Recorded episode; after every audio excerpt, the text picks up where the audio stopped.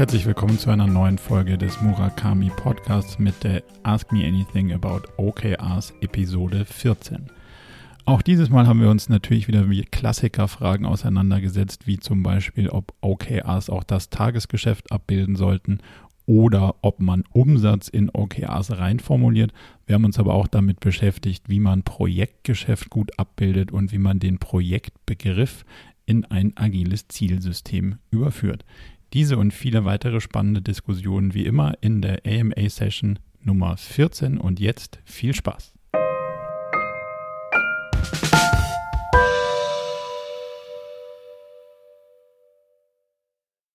Von daher ganz herzlich willkommen zur nächsten Episode AMA ähm, zum Thema OKRs.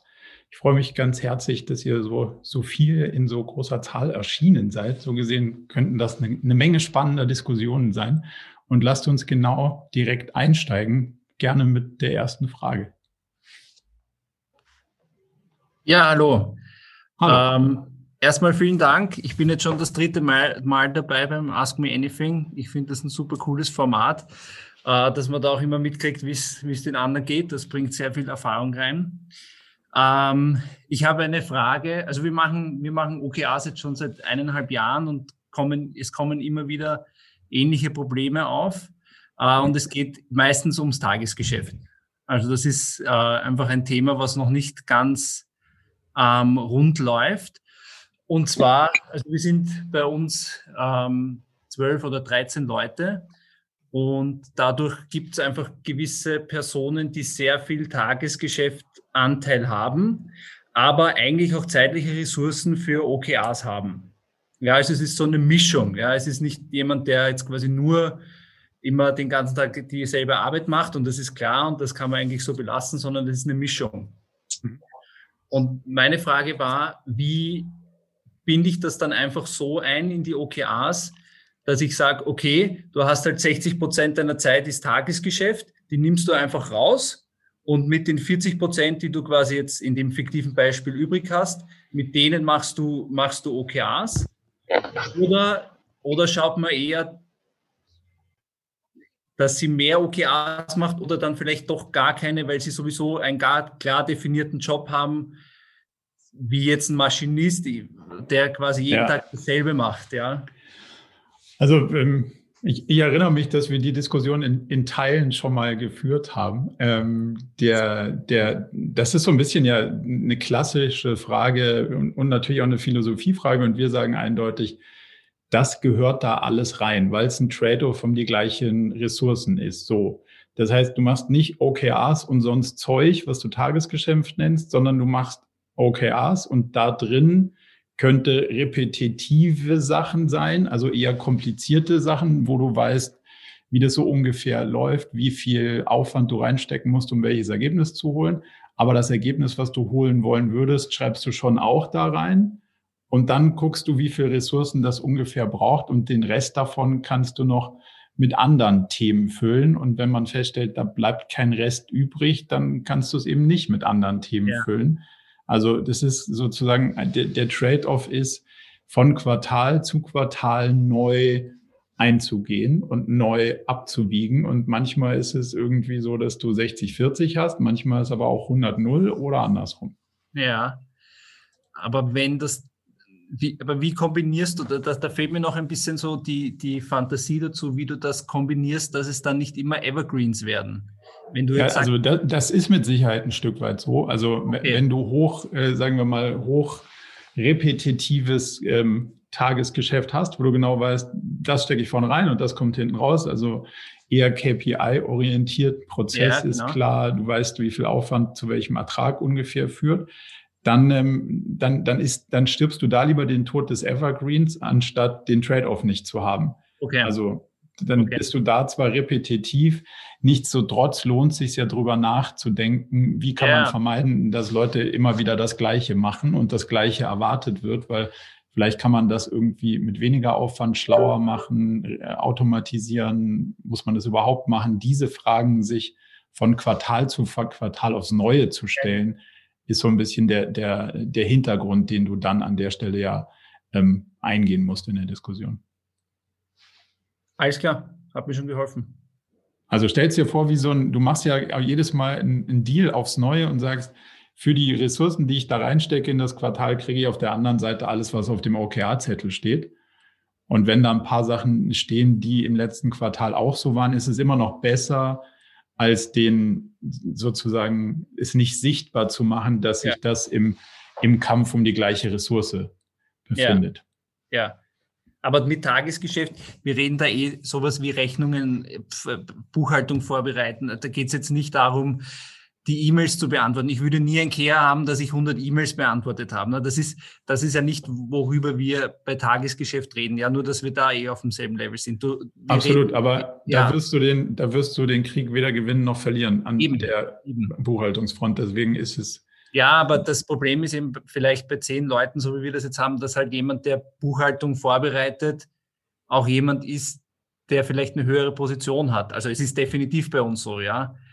Und Jetzt stell ja, dann packst mit rein und dann, dann, dann siehst du, dann, dann siehst du es ja und dann stellst du ja fest, ob das total schlau ist, dass diese Person auch den Teil der Buchhaltung oder was auch immer machst oder ob man das vielleicht lieber auslagert oder woanders ähm, sozusagen verdrahtet. So, das wird ja dadurch klar, wenn du es auf einem Zettel siehst, siehst du ja auch, ob das eine gute Entscheidung ist, das so zu ja. tun. Konsequenz könnte aber sein, dass ich diesen Tagesgeschäftsanteil natürlich äh, zwei, drei Quartale noch mitziehe. Und es ist halt einfach immer dasselbe, weil ich einfach das noch nicht die Priorität habe. Ne? Das könnte passieren. Ich sage nur, dass ja. das ist etwas, was dann passiert. Ja, okay. Na, ich, die, die Denkrichtung gefällt mir schon sehr gut, ja. okay, die dürfte dir aber nicht neu sein, ich erinnere mich. Ja, aber manchmal muss man sich das nochmal so, muss man das nochmal abgleichen. Ne? Wir, wir, wir machen gerne, wir machen Repetitionen, übt den Muskel. Alles, alles. Ja, genau. Genau. Danke. Sehr gut. Danke. Danke dir. Gerne, gerne einfach weiter im, im Flow. Ich glaube, dann bin ich der Nächste. Servus. Um, ähm, hi, uh, danke erstmal fürs Format. Sehr spannend. Ich habe mir auf YouTube alle Folgen angeschaut, ähm, habe aber trotzdem noch jede Menge Fragen. Dafür sind wir hier. Genau, ich habe zweimal mal aufgeschrieben, das eine, also OKRs auf Company-Ebene, wer macht sie, wer diskutiert sie. Ähm, wir haben folgendes Problem und zwar, wir machen es jetzt seit zwei Jahren, also ich bin erst seit einem Monat ungefähr im Unternehmen und bin für die OKRs jetzt verantwortlich. Und ich habe festgestellt, dass auf Company-Ebene wir uns unglaublich schwer tun damit, die Prioritäten klarzukriegen und die OKRs oder dieses Set am Schluss zu formulieren. Was ja auch irgendwie gut ist, heißt ja, wir diskutieren viel und machen uns Gedanken. Ähm, da wäre meine erste Frage, wer diskutiert es denn eigentlich? Also wir sind ziemlich flach von den Hierarchien. Also wir haben zwei Geschäftsführer, ähm, die Head-Offs und dann kommen die Teammitglieder. Und mhm. momentan ist es bei uns so, dass die auf Company-Ebene Head-Offs plus die beiden Geschäftsführer das Ganze diskutieren und die Head-Offs sind halt ungefähr ja, sieben oder acht Leute plus die zwei Geschäftsführer. Ähm, und die machen zusammen mit dem Input von den verschiedenen Abteilungen, definieren die das Set. Mhm. Also die ersten beiden Führungsebenen, wenn man das mal so bezeichnen wollen würde. Genau, oder? und dann bei ja. Produkt gibt es noch Teamleads, aber ansonsten gibt es eigentlich keine Führungsebene mehr.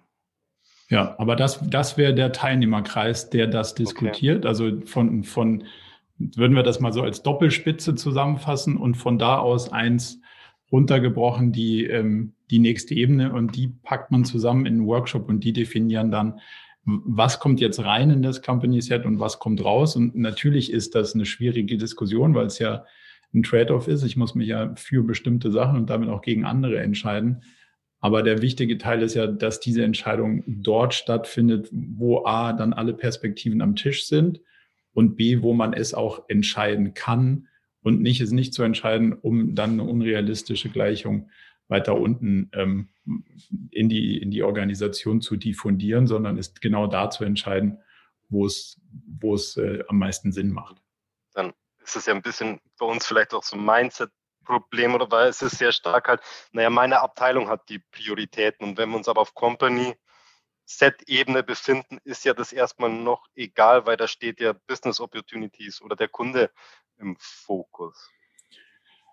Genau, also es geht, also du wirst natürlich in der Diskussion feststellen, dass einzelne Abteilungen mal gewinnen und mal verlieren, ähm, wenn es gerade um knappe Ressourcen zum Beispiel geht, wenn eine IT-Abteilung sich entscheiden muss, ein Thema zu unterstützen und das andere nicht.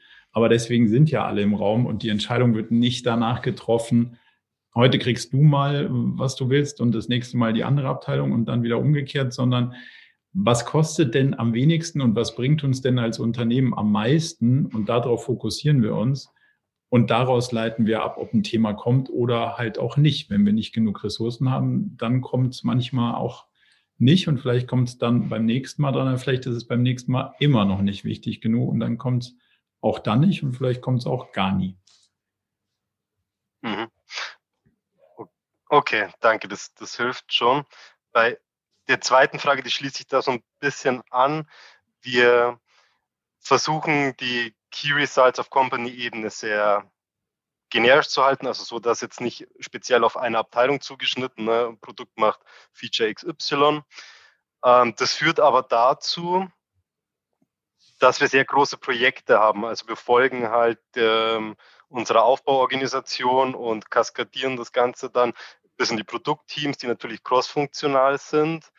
Ähm, aber insgesamt haben wir halt immer wieder dann Projekte, wo sich natürlich verschiedene Abteilungen zusammentun, was ja generell gut ist, aber dann kommen wir halt so ein bisschen in dieses Problem, mh, hm, wer macht denn das Projektmanagement? Der Key Result Owner äh, sagt, er hat keine Zeit. Projektmanagement an sich ist ja, mh, hm, ähm, naja, also grundsätzlich also Projektgetriebene ja schon nicht so gut. Ja, genau. Das, das Problem liegt woanders. Also das Problem mhm. ist, dass eine Projektdenke und eine Produktdenke, um das mal zu kontrastieren, an der Stelle wahrscheinlich nicht zueinander passen. Mhm. Um es klarer aufzuräumen, das Projekt sagt, ich habe ein Ziel und ich besorge mir die Ressourcen, die ich brauche, um das Ziel zu erreichen. In der, also um den Kontrast zu schaffen, in der Produktwelt sagst du, ich habe ein Team von zehn Leuten und die zehn Leute können im folgenden Quartal A, B, C machen und der Scope atmet. Aber der Zeitraum ist gleich, die Ressourcen ist gleich und die Mission des Teams ist gleich. So. Wenn du das versuchst miteinander zu vermischen, wird es natürlich irgendwo Schnittstellen-Schwierigkeiten geben. Und OKR ist kein Projektmanagement-Tool, sondern ein Zielmanagement-System für eine eher produktgetriebene, also es ist ein Gleichtaktsystem, wo man sagt, der Takt ist drei Monate, die Ressourcen sind fix und jetzt atmet der Scope. So, das ist das Gegenteil von dem, was im Projekt atmet. Deswegen kannst du nicht ein Projekt haben und mit OKRs ein Projekt steuern, wenn man das mal so jetzt äh, fein auseinander nimmt, sondern du musst einfach die Ziele, weil lustigerweise hat ein Projekt und dieses OKR-Zeug ja beides Ziele und die musst du in OKRs packen und dann weißt du auch genau, dieses Team schafft diese fünf Ziele und diese 20 Key Results und da ist A, B, C dabei. So. Und damit das Puzzle dann aufgeht, triffst du dich auf den obersten beiden Ebenen und schaust, welches Team muss welches, ähm, welches Ziel verfolgen, damit in Summe wir Sachen gemacht haben, die zu was geführt haben. Weil wir wollen ja weniger Sachen anfangen, mhm. sondern wir wollen die Sachen, die wir anfassen, auch zu Ende bringen, dass sie was nutzen und vielleicht auch nur was Kleineres nutzen, aber immerhin Nutzen produzieren. Und deswegen musst du diese Projektidee, sag ich mal, aufgeben und in dieses OKR-Thema übersetzen und sagen, so jetzt hast du feste Teams, feste Laufzeiten und jetzt sagt Team A, wir liefern das und Team B sagt, na cool, wenn ihr das liefert, liefern wir das und dann passt es zusammen und generiert einen Nutzen und am Ende des Quartals haben wir was Sinnvolles produziert. Was okay. aber sich komisch anhört, also nur so eine kleine Reizsensorik, dass du oben funktional bist und dann drunter cross-funktionale Teams hast das klingt irgendwie komisch. Eine Produktorganisation, wenn crossfunktional, wäre ja quasi schlüssig so rum aufgebaut, dass oben Produktverantwortliche sitzen und darunter dann es halt in der Crossfunktionalität weitergeht. Also dass sozusagen auf oberster Ebene auch schon crossfunktional gedacht und gehandelt wird. Das klingt irgendwie schlüssiger, ohne jetzt euer Aufbau mhm. mal genau zu kennen, aber so da, da, könnte was drin liegen. Ich glaube, wenn ich die richtig verstehe, dann glaube ich, ist es so, wie du jetzt gerade gesagt hast. Also wir haben unten crossfunktionale Teams, dann kommt halt ähm, der Head of Product und dann kommt noch, eine, noch eine kleine Ebene, ähm, ein Director IT. Ähm, aber ein Director IT ist halt nicht cross-funktional, ja, sondern fun funktional. Und genau da ist ja. wahrscheinlich der, also über einem Head of Product müsste dann Director Product 1 kommen oder wenn es auch immer, also wenn es das überhaupt braucht. So, ich hatte euch eher flach verstanden, das wäre dann gar nicht mehr so flach, aber du würdest nicht auf, mhm. du würdest nicht auf IT ähm, aufsummieren, sondern eben auf Produkt 1 versus Produktstrang 2. damit wäre es ja quasi mhm. produktgetrieben, crossfunktional und IT ist per Definition halt funktional. Mhm. Nochmal auf das Projekt ganz kurz zurück. Also so als Beispiel, wir haben, da war ich noch nicht da, aber ähm, Salesforce eingeführt. Ist ja ein typisches Projekt eigentlich. Das mhm. muss ja in den OKRs auftauchen, ich kann es damit aber nicht managen. Ja, doch, du kannst sagen, grundsätzlich verfolgen wir ein Ziel, Salesforce einzuführen. So. Und jetzt können wir sagen, welche, also entweder ist es ein Company-Ziel und dann haben wir Salesforce in drei Monaten up and running und alle benutzen es und es funktioniert auch überall. Und die einzelnen Teams oder VPs oder Heads oder wie auch immer die dann heißen, übernehmen die einzelnen Bausteine. So. Und dann muss man natürlich von Company-Sicht drauf gucken und sagen, dass die Bausteine zusammengehen müsste einer das übernehmen und der andere das. Die versprechen das und dann geht das Puzzle ineinander. Und damit hast du das Ziel Salesforce-Einführung über OKRs runtergebrochen und definiert. Aber es hat halt keinen Projektstatus, wo du sagst, bis zum, keine Ahnung, 26. August haben wir Salesforce in den und den und den und dann besorgen wir uns die Ressourcen und versuchen darum crossfunktionale Projektteams zu bauen, weil du damit ja wieder die Ressourcenzuordnung aufreißt. Und das ist ja den Teil, den wir nicht wollen. Aber Sondern der Verantwortliche wäre der Key Result Owner auf der Ebene. Ja gut, und der Key Result Owner auf der obersten Ebene ist halt ein CEO. Mhm. Weil die Key Results als solches haben keine Owner, sondern das ganze OKR-Set hat einen Owner und demzufolge ownt dann wenn die ganze Company beschließt, dass Salesforce it is und wir müssen das haben, dann ist das am Ende ganz oben auf dem obersten Level eben da verantwortet. Okay. Macht es das ein bisschen klarer? Ja, danke schön. Hilft weiter. Danke. Super, danke. So. Ja, hi, ich bin Hallo. Sabine. Ich bräuchte als allererstes mal einen Tipp von dir. Mhm. Und zwar sind wir alle super motiviert, äh, was die OKRs angeht. Und das läuft auch echt super gut bei uns, muss man wirklich sagen, von Anfang an eigentlich echt. Und ähm, jetzt haben wir aber diesen wunden Punkt, dass jedes Mal wieder aus der Geschäftsführung dieses leidige Ziel kommt, Umsatz muss so und so sein. Mhm. Und ja, wie kriege ich die davon ein bisschen weg? Wie kann ich argumentieren, um Schick das ein bisschen aufzulockern? Ich kann, also es ist wirklich, es ist mir langsam ein Graus. Ich kann auch diese Diskussionen nicht fünfmal am Tag führen. Aber ich versuche dir trotzdem was mitzugeben. Also das ist langsam mein persönlicher ähm, Auftrag geworden. Umsatz ist eine Residualgröße. Also Umsatz kommt nicht, weil ich ihn haben will, sondern kommt, weil ich irgendwelche Sachen richtig mache. Und nur weil ich stärker dran denke, passiert's nicht. So. Also wenn ich das irgendwie schlau machen will, versuche ich rauszufinden, was ist die Kausalität, die zu Umsatz führt. Und idealerweise habe ich ein Problem gelöst, ein relevantes Problem, was viele Leute haben, gut gelöst, dann gibt mir wahrscheinlich jemand Geld dafür. Nur weil ich den Umsatz gerne hätte und dann auch noch mehr davon, wird's in der Regel nix. So. Also muss man das Pferd im Stall umdrehen und muss einfach sagen, schau, dass das da hinten klar ist, da soll Umsatz rauskommen und zwar so viel wie möglich und Gewinn soll auch noch rauskommen. Alles gut. Die Frage ist, was sind unsere Hypothesen, dass das passiert? Und damit das am wahrscheinlichsten ist, hören wir auch auf uns zu gucken, sondern gucken auf die anderen. Mhm. Wenn ich mhm. verstanden habe, was du für ein Problem hast, gibst du mir mit höherer Wahrscheinlichkeit dein Geld, als wenn ich dir dauernd sage, dass ich so gern dein Geld hätte. Also die Geschichte ist relativ einfach, die du erzählen musst. Ähm, so, und jetzt heißt es ja immer dann so, ja, aber ich sagte, es müssen 10 Millionen sein und das ist ja jetzt sozusagen dein Problem und das nenne ich agil, aber das ist halt das Gegenteil von agiler Führung, indem ich das Problem delegiere, sondern ich versuche herauszufinden, was könnte denn die schlauste Hypothese sein, die dieses Ding irgendwie positiv beeinflusst. Und dazu müssen du und ich uns darüber ver verständigen, worauf wir inhaltlich wetten. Und das Spiel löst du über OKRs und dadurch wird es halt diskutierbar, was wir denn glauben, was zu mehr Umsatz führt. Und es ist relativ klar, dass natürlich so viel wie möglich und hinten muss natürlich auch noch so viel wie möglich übrig bleiben und es muss alles aufgehen. Da hat niemand was dagegen, nicht mal ich, also vor allem nicht ich. Ich bin ja auch Investor, so gesehen gucke ich da auch aus so einer Brille drauf. Aber die Kausalität stimmt halt nicht so.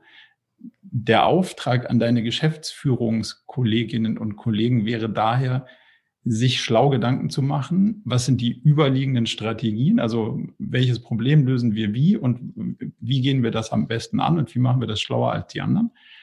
Und dann auf einer Quartalsebene mit dem Team Diskussionen darüber zu führen, wo glauben wir denn, kriegen wir mit den Ressourcen, die wir haben, den größten Schritt nach vorne, um das Problem besser zu lösen, billiger als andere, schneller, für den Kunden zufriedenstellender, wie auch immer. Ähm, und danach können wir nach drei Monaten sagen, ja, cool, das hat funktioniert, der Zeiger hat sich in die richtige Richtung bewegt oder nicht. Nicht, dass ich missverstanden werde. Daneben gibt es sowas wie einen finanziellen Forecast, der immer guckt, dass das Puzzle am Ende aufgeht und wir durchaus genug Geld haben, um alle Verbindlichkeiten zu begleichen. Ich bin nicht dafür, im Dunkeln zu steuern und ich bin auch nicht dafür, nicht zu gucken, dass das Puzzle aufgeht, aber die Kausalitäten richtig im Auge zu behalten das braucht ein Stück Vertrauen. Also wenn ich die richtigen Dinge tue, wird da schon Umsatz rauskommen. Und das heißt, ich muss darauf vertrauen, dass die Dinge, die ich mache, die richtigen sind. Und deswegen muss ich da schlau drüber nachdenken.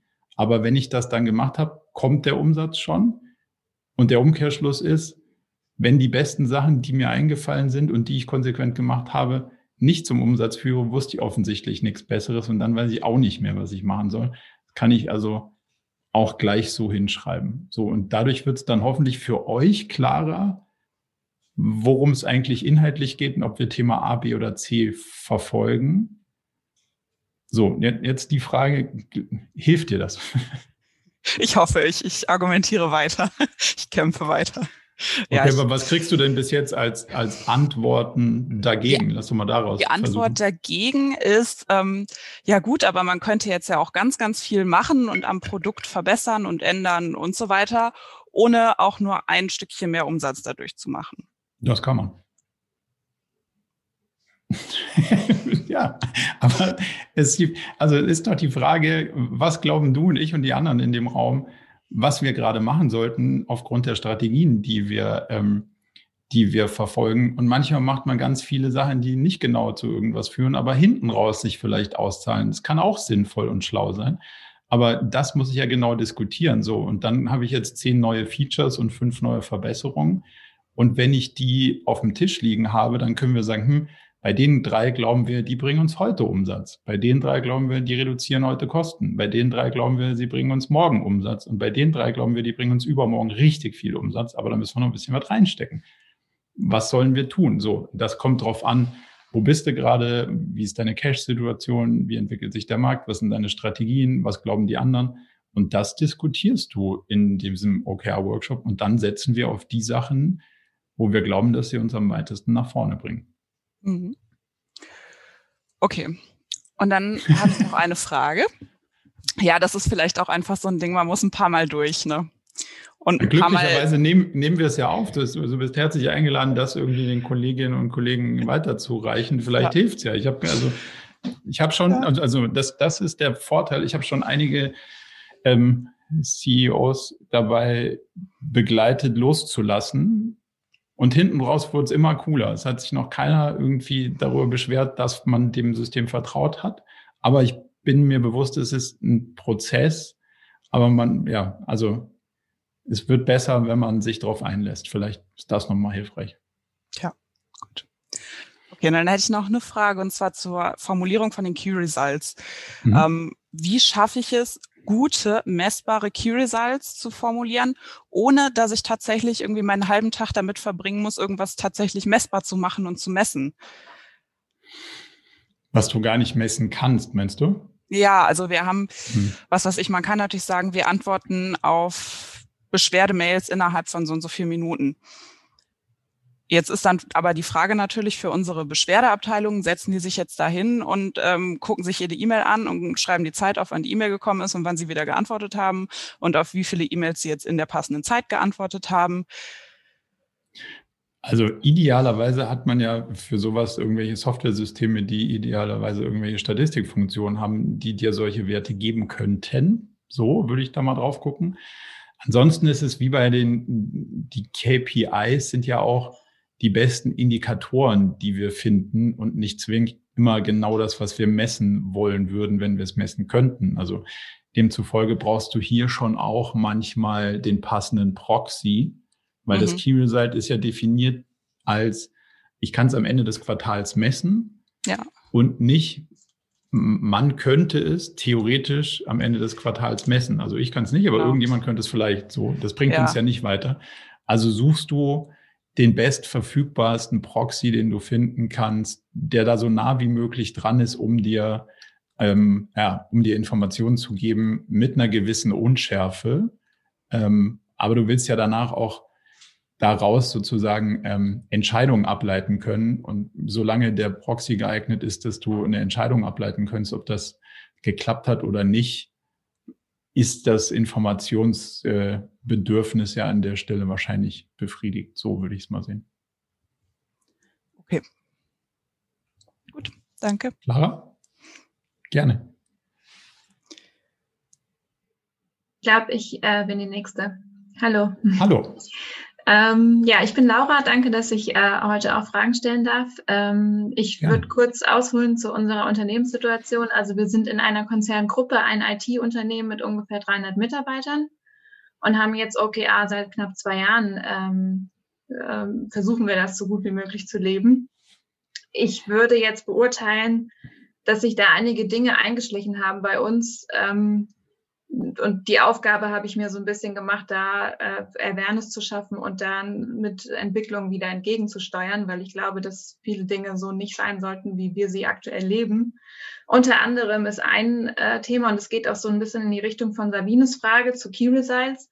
Ich würde ähm, bewerten, dass wir aktuell bei uns in der Firma die Key Results eher so ein bisschen als Aufgabenmanagement verstehen, gerade weil ich vielleicht gewisse Sachen nicht richtig bewerten kann oder nicht messbar machen kann, behelfe ich mhm. mir dann dabei zu sagen, uh, das ist wie so ein Meilenstein, das ist wie so eine Aufgabe, Check habe ich gemacht, habe ich nicht gemacht, habe ich Feedback bekommen, habe ich irgendwie gereviewt, so ähm, To-Dos, die ich abhaken kann und dann kann ich sagen, am Ende des Quartals äh, von meiner Checkliste, was alles passiert ist.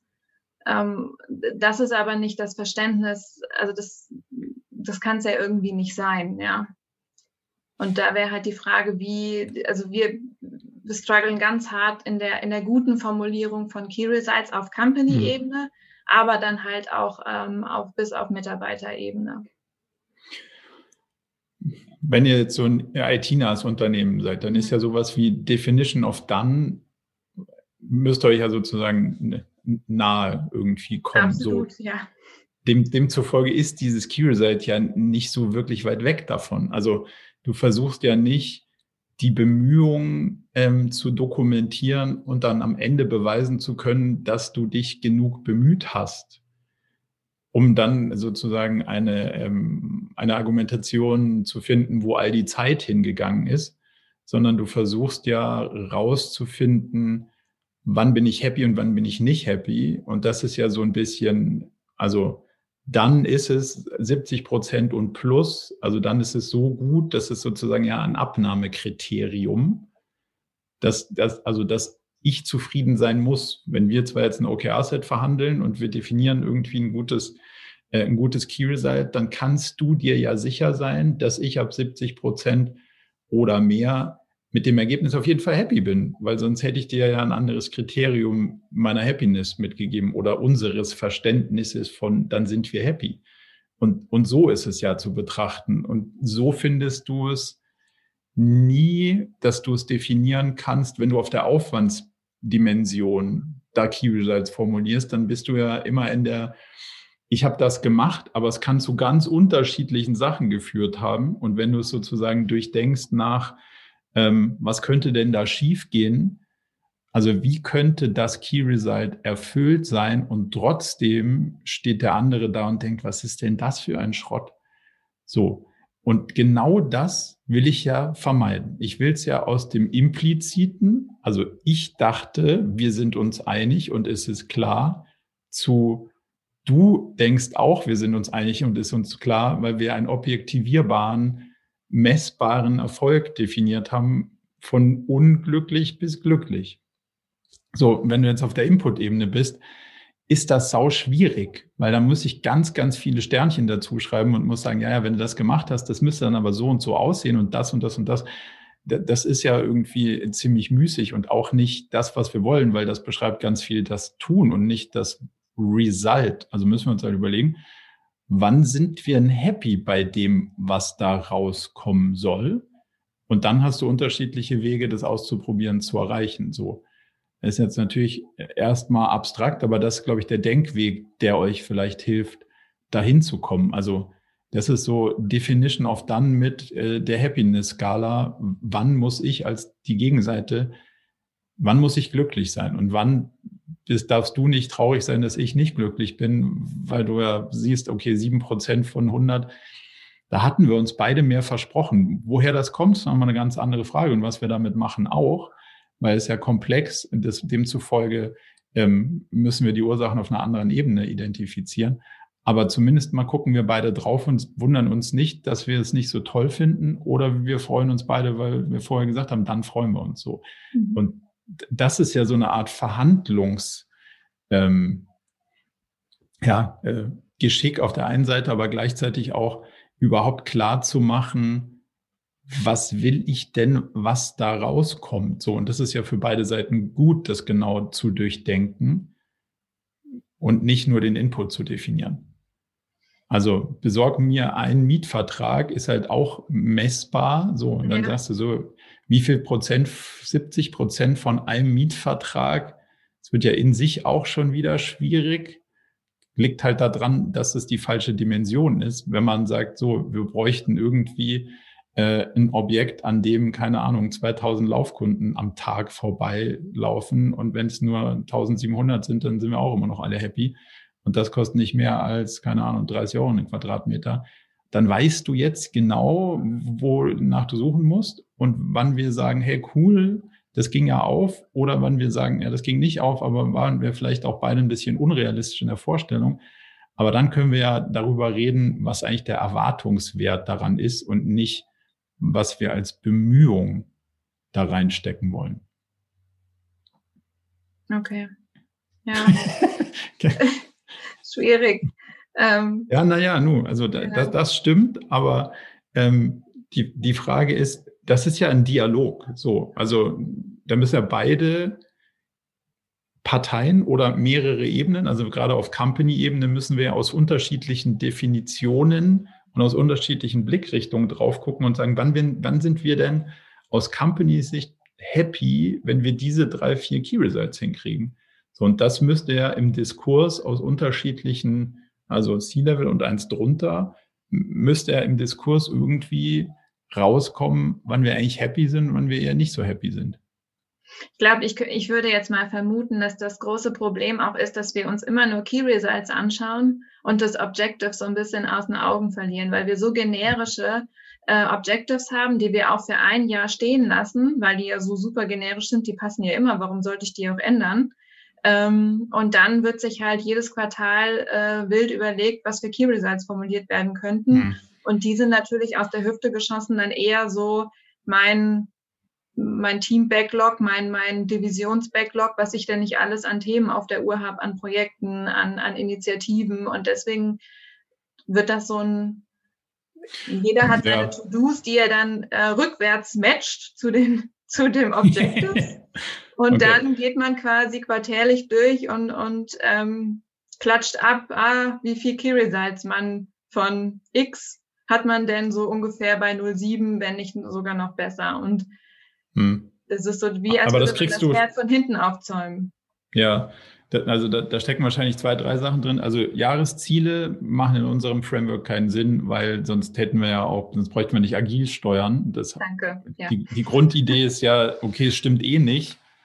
Wenn die Grundidee ist, stimmt eh nicht auf einem Jahr, warum halte ich dann an dem Jahresziel fest? So ein Ziel zu haben und die Key Results auszutauschen, funktioniert bei uns auch nicht so wirklich, weil das Ziel als solches ist ja in sich entweder wahr oder falsch. So.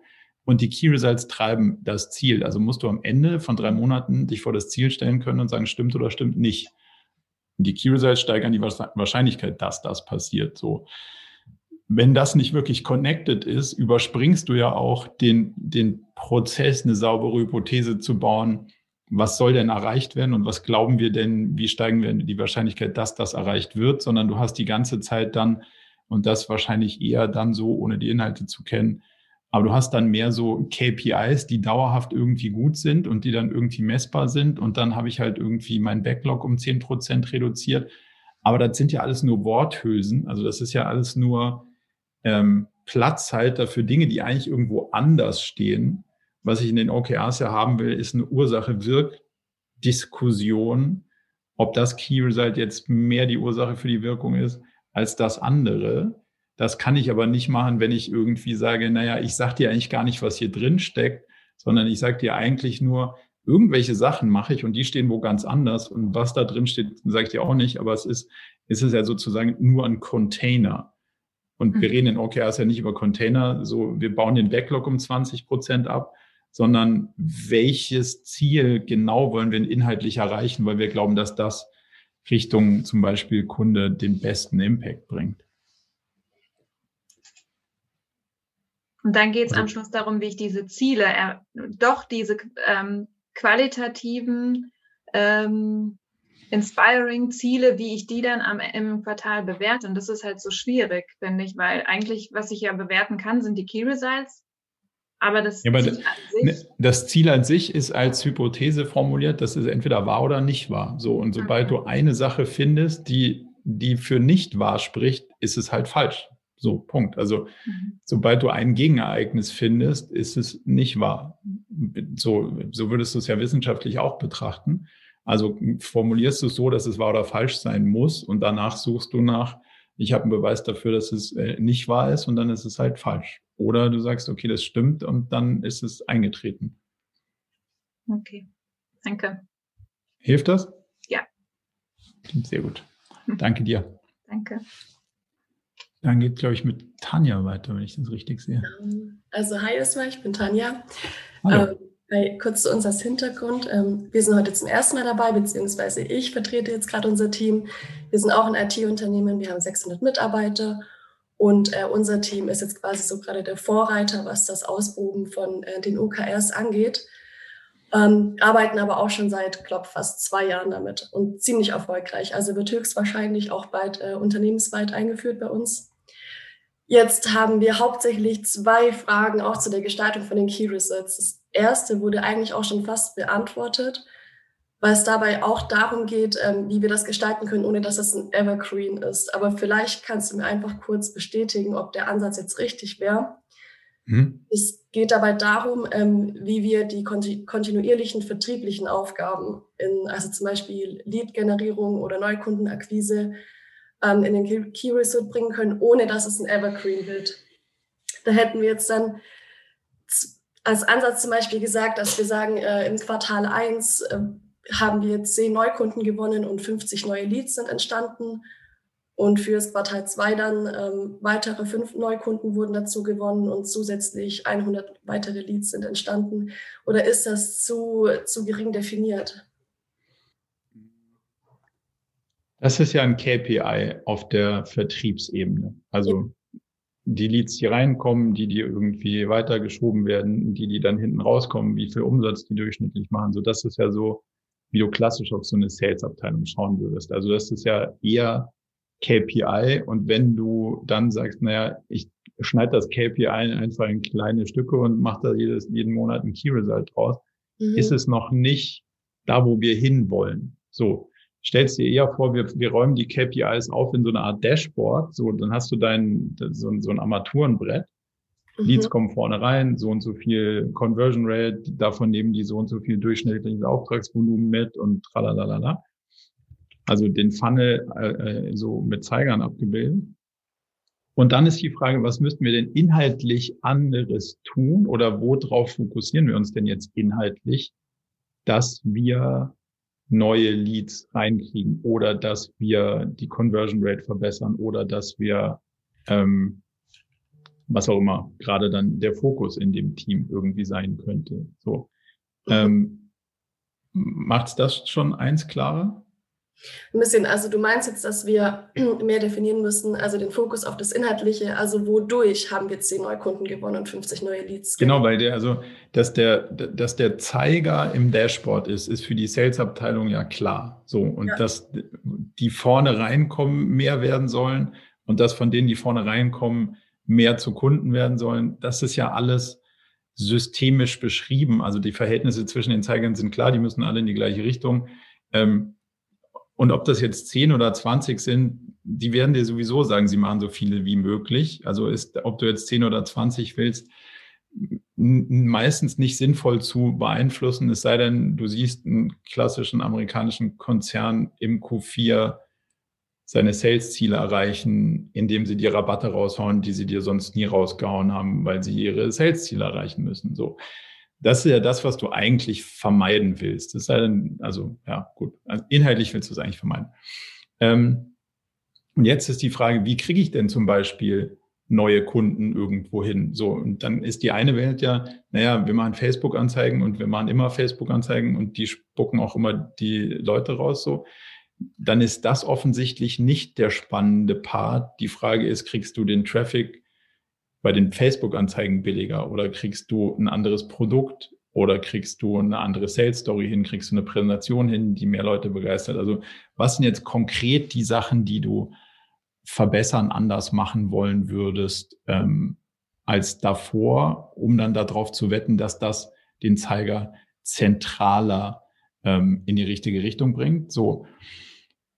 Dazu ist vielleicht noch sinnvollerweise zu sagen, dass nicht nur, also es kommt so ein bisschen auf das Geschäftsmodell an, ähm, aber es ist meistens nicht gleich gut, egal was zu verkaufen, was sich gerade verkaufen lässt, sondern meistens geht das Puzzle erst dann auf, wenn unterschiedliche Abteilungen darüber nachdenken, was man wie irgendwie gerade verkaufen sollte, weil im Dienstleistungsbereich nicht alle Ressourcen gleich verfügbar sind, weil nicht alle Produkte die gleiche Deckungsbeiträge haben, weil nicht alle Produkte gleich gut, gleich schnell, gleich komplex bedient werden können und so weiter und so fort. Also sozusagen nicht nur den Sales-Part als KPI-getriebene Verkloppmaschine zu betrachten, sondern es als Teil des Puzzles zu betrachten und zu sagen, naja, das Sales-Thema ist der eine Teil des Funnels, aber die Geschichte wird erst rund, wenn der Kunde danach auch genau das hatte, was er eigentlich wollte, und zwar in der richtigen Geschwindigkeit und Qualität und happy ist so, also eigentlich musst du den Funnel bis ganz hinten anschauen und musst sagen, wie müssen wir die einzelnen Units aufeinander abstimmen, dass das besser ineinander greift. Und okay. das macht es in der Regel komplexer als nur KPIs zu sagen, ja, müssen vorne neue Leads rein und die müssen irgendwas kaufen.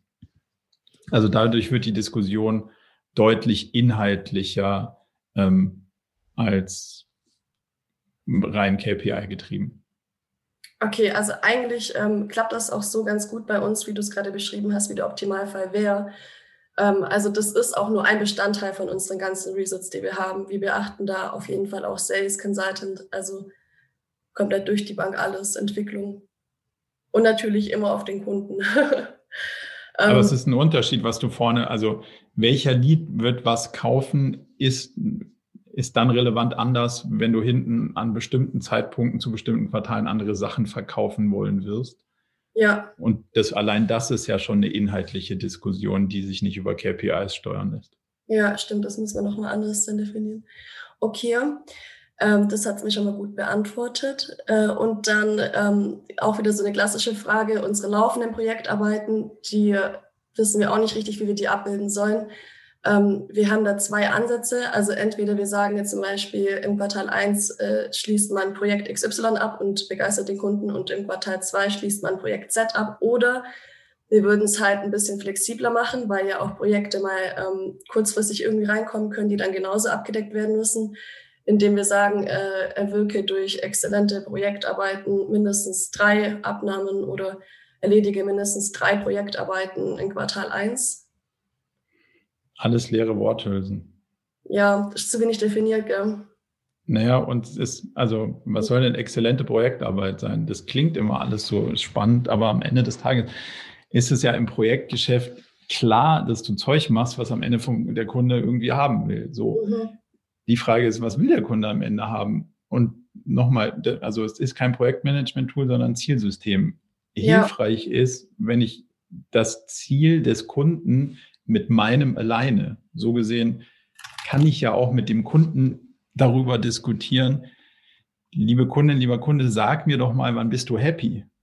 Ah, wenn ich eins, zwei, drei erreiche. Cool danke, dann habe ich den Input, den kann ich schon mal in mein OKR-Set schreiben, weil ich weiß nämlich, dass du happy bist, wenn wir eins, zwei, drei erreicht haben. Und dann weiß ich auch, was ich inhaltlich eigentlich fokussieren muss, um am Ende exzellente Projektarbeit gemacht habe, um den Kunden happy zu machen. Also das Thema auf eine inhaltliche Ebene runterzubrechen. Weil sonst kannst du ja sagen, ja, mach halt ähm, dass der Kunde anruft und sich nicht beschwert, solange du irgendwie eine Auslastungsquote von zwischen 70 und 80 Prozent Billable Hours hast, dann gehst du mir möglichst wenig auf die Nerven und ich habe meine Ruhe. So kannst du ein Geschäftsmodell schon auch bauen. Die Frage ist, macht es den Leuten Spaß und macht es den Kunden Spaß? Wenn du es inhaltlich baust und sagst, schau, lass uns doch mal drüber reden, was soll denn da rauskommen? Und das mit dem Kunden definierst, und zwar mit messbaren, wieder Definition of Done. Also wann bist du happy, wann bin ich happy, wann sind wir beide happy? Und wenn wir das gleich sehen, dann haben wir lustigerweise auch schon den Input für unser nächstes OKR-Set. So, und dann kann man sagen, wer von euch, Team A, Team B, kann denn zu dem Input was beitragen, also zu dem Output was beitragen und wer kann denn da was beitragen? Und dann kannst du das in die OKR-Sets aufbauen und dann hast du eine inhaltliche Verteilung. Ansonsten bist du immer in dieser KPI-Denke unterwegs. Naja, wir haben ein Projekt und dann haben wir noch ein Projekt und dann haben wir noch ein Projekt und solange der Kunde sich nicht beklagt und die Auslastung passt, ist es irgendwie ja schon in Ordnung. Darüber fancy Begriffe zu schreiben, macht's nicht OKRiger und auch nicht motivierender. Es vernebelt nur die Sache, dass man auch nicht weiß, worüber man hier eigentlich redet. So meine Erfahrung. Okay, das war jetzt aber echt gut, weil dann wissen wir jetzt ja, woran wir da arbeiten müssen. Und der Kunde weiß am Ende auch, was er kriegt und was er nicht kriegt in den drei Monaten. Und dann kann er dir sagen, bevor es in die Hose gegangen ist, wenn ich das kriege, bin ich nicht happy. Dann kannst du sagen, oh, das ist aber doof, weil mehr kriegen wir wahrscheinlich nicht hin. Das ist aber doch schön, wenn wir das diskutieren können, bevor irgendeiner angefangen hat, die Arbeit zu machen und Erwartungshaltung hier reinsteckt sondern wir definieren einfach nicht ein Projekt, sondern wir definieren Ziele in einem festen Zeitraum von drei Monaten für eine gewisse Anzahl von Ressourcen und nutzen das als Basis der Kommunikation und alle sind hoffentlich klarer darüber, was sie erwarten dürfen. Ob sie dann happy sind oder nicht, hängt von den Inhalten ab. Perfekt, ja, danke schön. Gerne. Ich glaube, dann darf ich übernehmen. Hi, ich bin Dame. Sehr gerne. Hallo. Ich komme auch aus Software-IT-Umfeld. Wir sind 350 Mitarbeiter und ich habe jetzt dieses Jahr die Herausforderung, dass wir im Unternehmen in bestimmten oder in ausgewählten Bereichen schon OKR-Erfahrung haben. Für mich in der Perso, bin jetzt Head of Perso, Dienstleistungs-Service-Bereich, übergreifend über die ganze Company, mit einem neuen Chef, der OKRs total gut findet und jetzt äh, ja, die Hausaufgabe verteilt hat, guck mal, was du bei dir draus machen kannst. Ähm, Was macht er denn bei sich draus? Er selber hat einen Verantwortungsbereich, das ist ein Innovation Hub bei uns, die sind im Bereich Product Discoveries und äh, Prototyping unterwegs. Da ist ein, ich sag mal so ein bisschen anderes Wirkungsumfeld als jetzt meine Perso-Dienstleistungssparte. Aber die machen auch OKRs oder ist ja. das so ein Okay, ja. okay. Ja. Und jetzt ist so meine Hausauf Gabe mal zu gucken im Cross-Check, aber ich konnte schon gute Sachen raushören bei Tanja, äh, zu sagen, okay, wie mache ich denn diesen Dienstleistungslevel aus der Perso mit vielleicht einem Großprojekt, was wir haben. Und mein Kunde ist ja dann häufig intern, extern natürlich auch mal der Bewerber, aber überwiegend intern. Ähm, ja, wie? Versuch mal erstmal dein, also kannst du kurz dein Selbstverständnis der Abteilung beschreiben? Also ist es eine Dienstleistungsrolle, die ja. ihr da seht? Ja. Okay, und worin besteht die Dienstleistung? Ähm, die Dienstleistung liegt äh, zum einen in Recruiting-Unterstützung, in Personalentwicklung für alle Bereiche, in Führungskräfteberatung, in Mitarbeitercoaching. Ähm, ja, das sind jetzt mal so Auszugsbereiche, ja. Hast du dich mal andersrum gefragt mit der anderen Haltung, dass es nicht eine Dienstleistung ist, sondern dass sozusagen du dafür verantwortlich bist, dass die Leute happy ausge, also nicht ausgelastet sind, aber aus, ausgewogen entertained werden, ausreichend ähm, Forderung und Förderung kriegen, dass ihr die richtigen Leute kriegt, dass die danach auch bleiben.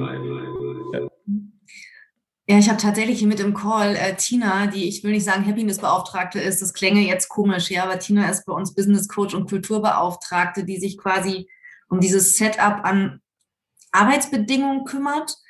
Aber jetzt, was du ansprichst mit diesem Happiness-Faktor, bieten wir die richtige Dienstleistung nach außen in allen Bereichen ähm, an. Nee, mein Punkt, ist, mein Punkt ist ein anderer. Mein Punkt ist nicht, ob du die richtige Dienstleistung anbietest. Mein Punkt ist, ob du Dienstleister bist im Selbstverständnis mhm. oder ob du in, also ob du sozusagen eine intrinsische Verantwortung hast und sozusagen in das Unternehmen reinsteuern willst, wenn man das mal so sagen ja. mag. Also nur um dir das zu kontrastieren. Mhm. Bist du, bist du Dienstleister und erfüllst das, was jemand intern von dir gerne hätte? Oder versuchst du innerhalb des Unternehmens klar zu machen, was du gerne von den Führungskräften zum Beispiel hättest?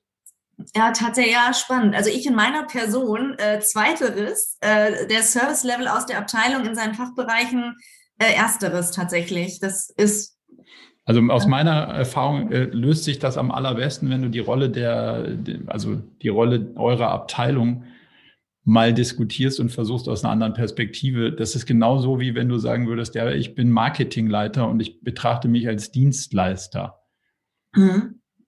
Finde ich auch immer eine schräge Blickrichtung, weil irgendwo habe die Marketingbücher nicht zu Ende gelesen, aber an der ersten Seite stand irgendwie Marketing ist die Führung des äh, Unternehmens nach äh, den Bedürfnissen des Marktes. Demzufolge kann Marketing keine Dienstleisterrolle sein. So, und wenn du jetzt ähnlich dran schaust und sagst, hm, aber eigentlich ist ja so diesen ganzen Human-Bereich, der scheint ja schon eine entscheidende Rolle zu haben. Dann ist das Selbstverständnis andersrum vielleicht eins griffiger aufgehängt.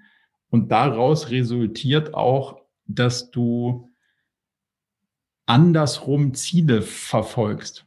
Mhm. Ja, total. Du bist, du bist, plötzlich nicht mehr diejenige, die nimmt, was jemand von dir erwartet, sondern du hast eine eigene Agenda und steuerst deine eigenen Ziele mit den anderen Entscheidern des Unternehmens. So, das ist, ich weiß nicht zwingend die Antwort auf deine Frage, aber meiner Erfahrung nach die beste Lösung für dein Problem. Mhm. Mal so rum drüber nachzudenken, das ist die. Ähm, aber also gerne nochmal nachhaken, wenn du, wenn deine Ursprungsfrage noch nicht ausreichend damit beantwortet ist. Ist auf jeden Fall ein Denkimpuls, mit dem ich jetzt aus der Schleife erstmal wieder rauskomme. Ich nehme das erstmal so auf. Passt für mich. Ja, hilft dir. Sehr gut. Gerne. Gut, ich glaube, äh, dann geht es bei mir weiter. Ähm, genau. Hi erstmal, ähm, ich Hi. bin Judith und wir beschäftigen uns in der Organisation jetzt noch nicht so lange mit OKR, sind aber bei all dem, was wir bisher gemacht haben, sehr überzeugt davon, dass wir nach OKR arbeiten wollen, weil wir das für sehr sinnvoll halten ähm, haben im letzten Jahr so eine Leitbildpyramide gemeinsam entwickelt, also eine Vision, eine Mission für unser Unternehmen, wo wollen wir eigentlich hin. Und ich merke in den Gesprächen, gerade auch mit den Abteilungsleitern, dass es ein ganz starkes Bedürfnis gibt, irgendwo trotzdem noch Jahresziele zu haben. Ich glaube, das ist so ein bisschen aus der Historie heraus, weil es das immer gegeben hat und man immer sehr nach Jahreszielen gesteuert und gearbeitet hat. Mhm. Und ich bin mir einfach noch nicht so ganz sicher, wie ich dieses Thema Jahresziele oder Jahresobjectives oder was auch alles es da schon für Worte für gab, ich in diesem OKR-Framework verorten kann oder eben auch ganz sicher nicht verorten kann und wenn nicht, aus welchen Gründen. Da wollte ich dich mal fragen, was da deine Erfahrungen zu sind, ob wir da alleine mit sind mit diesem Bedürfnis nach Jahreszielen und wie man damit umgehen kann. Ich glaube aber bei der Laura klang das eben auch schon durch, deswegen glaube ich, wir sind nicht alleine damit. Nee, ihr seid nicht alleine damit. Ähm, in dem Bedürfnis, seid ihr nicht alleine damit, ähm, oder sozusagen in dem Reflex, weil der Muskel so trainiert ist. So. Jetzt muss man sich ja die Frage stellen, was wollte denn diese ganze Agilität eigentlich so mal grundsätzlich? Oder was ist denn so die Grundannahme von dem, ähm, von diesen ganzen Sachen? Und die Grundannahme ist ja die Erkenntnis, wir haben einen Plan gemacht und haben den genau durchgetaktet. Und ein Jahr später ist nicht das passiert, was in dem Plan stand. So. Aber wir haben A, viel Aufwand in den Plan gesteckt und B, lange dran festgehalten ohne schneller zu iterieren und ohne schneller nachzusteuern aufgrund der unterwegs gemachten Erkenntnisse. So. Diese Erkenntnis hat ja zu irgendwelchen agilen Methoden geführt und Auswüchsen wie OKRs. So. Das heißt also, wenn du hier angekommen bist, gibt es ja irgendwo die Erkenntnis, dass der Plan sowieso nicht stimmt. Du weißt nur, an welcher Stelle nicht. Es gibt Forschungen, die zeigen, dass sich der Mensch wohler fühlt mit einer Straßenkarte von Paris in Madrid als ohne Karte. Das ist ungefähr der Reflex deiner Jahresplanung. Mhm. Aber ich habe doch eine Stadtkarte und hier sind doch Häuser und Straßen drauf. Irgendwie muss das doch stimmen. Man fühlt sich einfach besser. Aber es stimmt einfach nicht so. Demzufolge ist man ja eigentlich gut beraten, die Erkenntnis irgendwie ähm, einsickern zu lassen, der Plan stimmt eh nicht und die Ressourcen, die ich in das Ausdefini äh, Ausdefinieren der einzelnen Schritte stecken, sind wahrscheinlich verschwendet und ich muss schneller iterieren, um die gewonnenen Erkenntnisse in die neuen Überlegungen einfließen zu lassen, um bessere Entscheidungen zu treffen. So. Und das heißt, je, je, starrer das Ziel ist, was ich je weiter weg fest munitioniert habe, desto größer ist die Abweichung nach dem Zeitverlauf. Also das heißt, der Vektor bewegt sich auseinander. Und irgendwann komme ich zu einem Punkt, dann ist das irgendwie so eine 90-Grad-Kurve, die ich dann einlegen muss. Und die holst du erfahrungsgemäß nicht aus irgendwie sinnvollem, schlauen drüber nachdenken plötzlich, sondern die holst du aus mehr Anstrengung, respektive Überforderung des Teams und mehr Druck. Da wollen wir sie nicht herholen. Oder du holst sie aus ich kaufe mir Kunden unprofitabel, ich gebe Rabatte, die ich nicht geben müsste. Ich gebe also alle möglichen Ausprägungen, damit du der Illusion deines Ziels von vor 12, 16, nach 24 Monaten irgendwie gerecht werden könntest. So. Das muss man ja ungefähr so sich vorstellen, zu sagen, hey, es wäre geil, wenn ich 10 Kilo abnehmen würde. So, und jetzt sage ich, ich habe keine Ahnung, wie das geht, aber ganz geil wäre es. Und jetzt überlege ich mir weniger Essen, mehr Sport, tralalala. Ich habe aber keine Ahnung, wie mein Metabolismus funktioniert. Also für mich funktionieren andere Sachen als für andere. So, und jetzt kann ich feststellen, dass ich in drei Monaten bestimmte Schritte gegangen bin, die aber nicht zu dem Effekt geführt haben, den ich mir eigentlich vorgestellt habe. Jetzt hilft es aber nicht, weiter darauf rumzureiten, dass ich ja gerne 10 Kilo abnehmen würde, weil es wäre doch echt toll, wenn das klappen würde sondern es hilft ja nur, schneller drüber nachzudenken, dass es vielleicht diese Ernährungsumstellung bei mir nicht ist und vielleicht was anderes dazu führt, dass ich einen anderen Effekt habe. Und danach habe ich vielleicht acht oder 14 Kilo abgenommen. Aber es ist halt auch egal, weil das ist das Beste, was rauszuholen war. Die Vorstellung von den 10 Kilo und der damals skizzierte Weg dahin ist eine Fiktion die gibt's in der Realität nicht. Und damit halt aufzuräumen, ist halt schneller hilfreich als nicht so schnell. Das braucht aber, also ja, diese Erkenntnis sozusagen braucht. Okay, also dann zwei zwei kurze Fragen dazu. Das ja. eine ist also, dass ich auf jeden Fall dann eine so starke Vision und Mission ja brauche, dass die allen Mitarbeitern genug Sicherheit darüber geben kann, wo wir langfristig hinwollen, dass das Bedürfnis nach Jahreszielen nicht mehr da ist. Das Bedürfnis nach Jahreszielen wird in der Regel mit einer richtigen Strategie mhm. aufgelöst und eine Strategie ist kein Ziel. Eine Strategie ist ein Vektor und kein Wegpunkt. Ein Ziel ist ein Wegpunkt, also diese 10 Kilo. Eine Strategie ist ein Vektor, der dich in eine bestimmte Richtung führt und wo du auf dem Vektor dich bewegst, I don't know, soweit du halt nach vorne kommst ähm, oder so, so gut er eben wirkt. Ähm, So, und wenn du saubere Strategien hast, und ja, ist es total hilfreich, eine klare Vision und eine klare Mission zu haben, oder wird es noch ergänzen, es ist erforderlich, also ich gebe dir recht, es ist total wichtig, dass man das braucht, ergänzt um die Strategien und dann kann man getrost die Jahresziele weglassen, weil sie helfen halt einfach nicht, wenn man öfter drüber nachdenkt. Aber es ja. ist wichtig zu wissen, wo ich meine Energie investiere. Also Strategie A versus B heißt, ich mache A und B nicht. Und dann weiß ich auch ganz klar, wo ich meine Bemühungen investiere. Nämlich zum Beispiel mich mehr bewegen und nicht an meiner Ernährung rumzuschrauben oder andersrum. Und damit habe ich Klarheit gegeben. Ob das jetzt Ziehen-Kino ist oder nicht, I don't know. Okay, dann war es das von mir. Danke. Danke. Ähm, hallo, hier ist Konstantin. Ähm, meine Frage wurde schon beantwortet. Das heißt, ich kann übersprungen werden. Alles gut.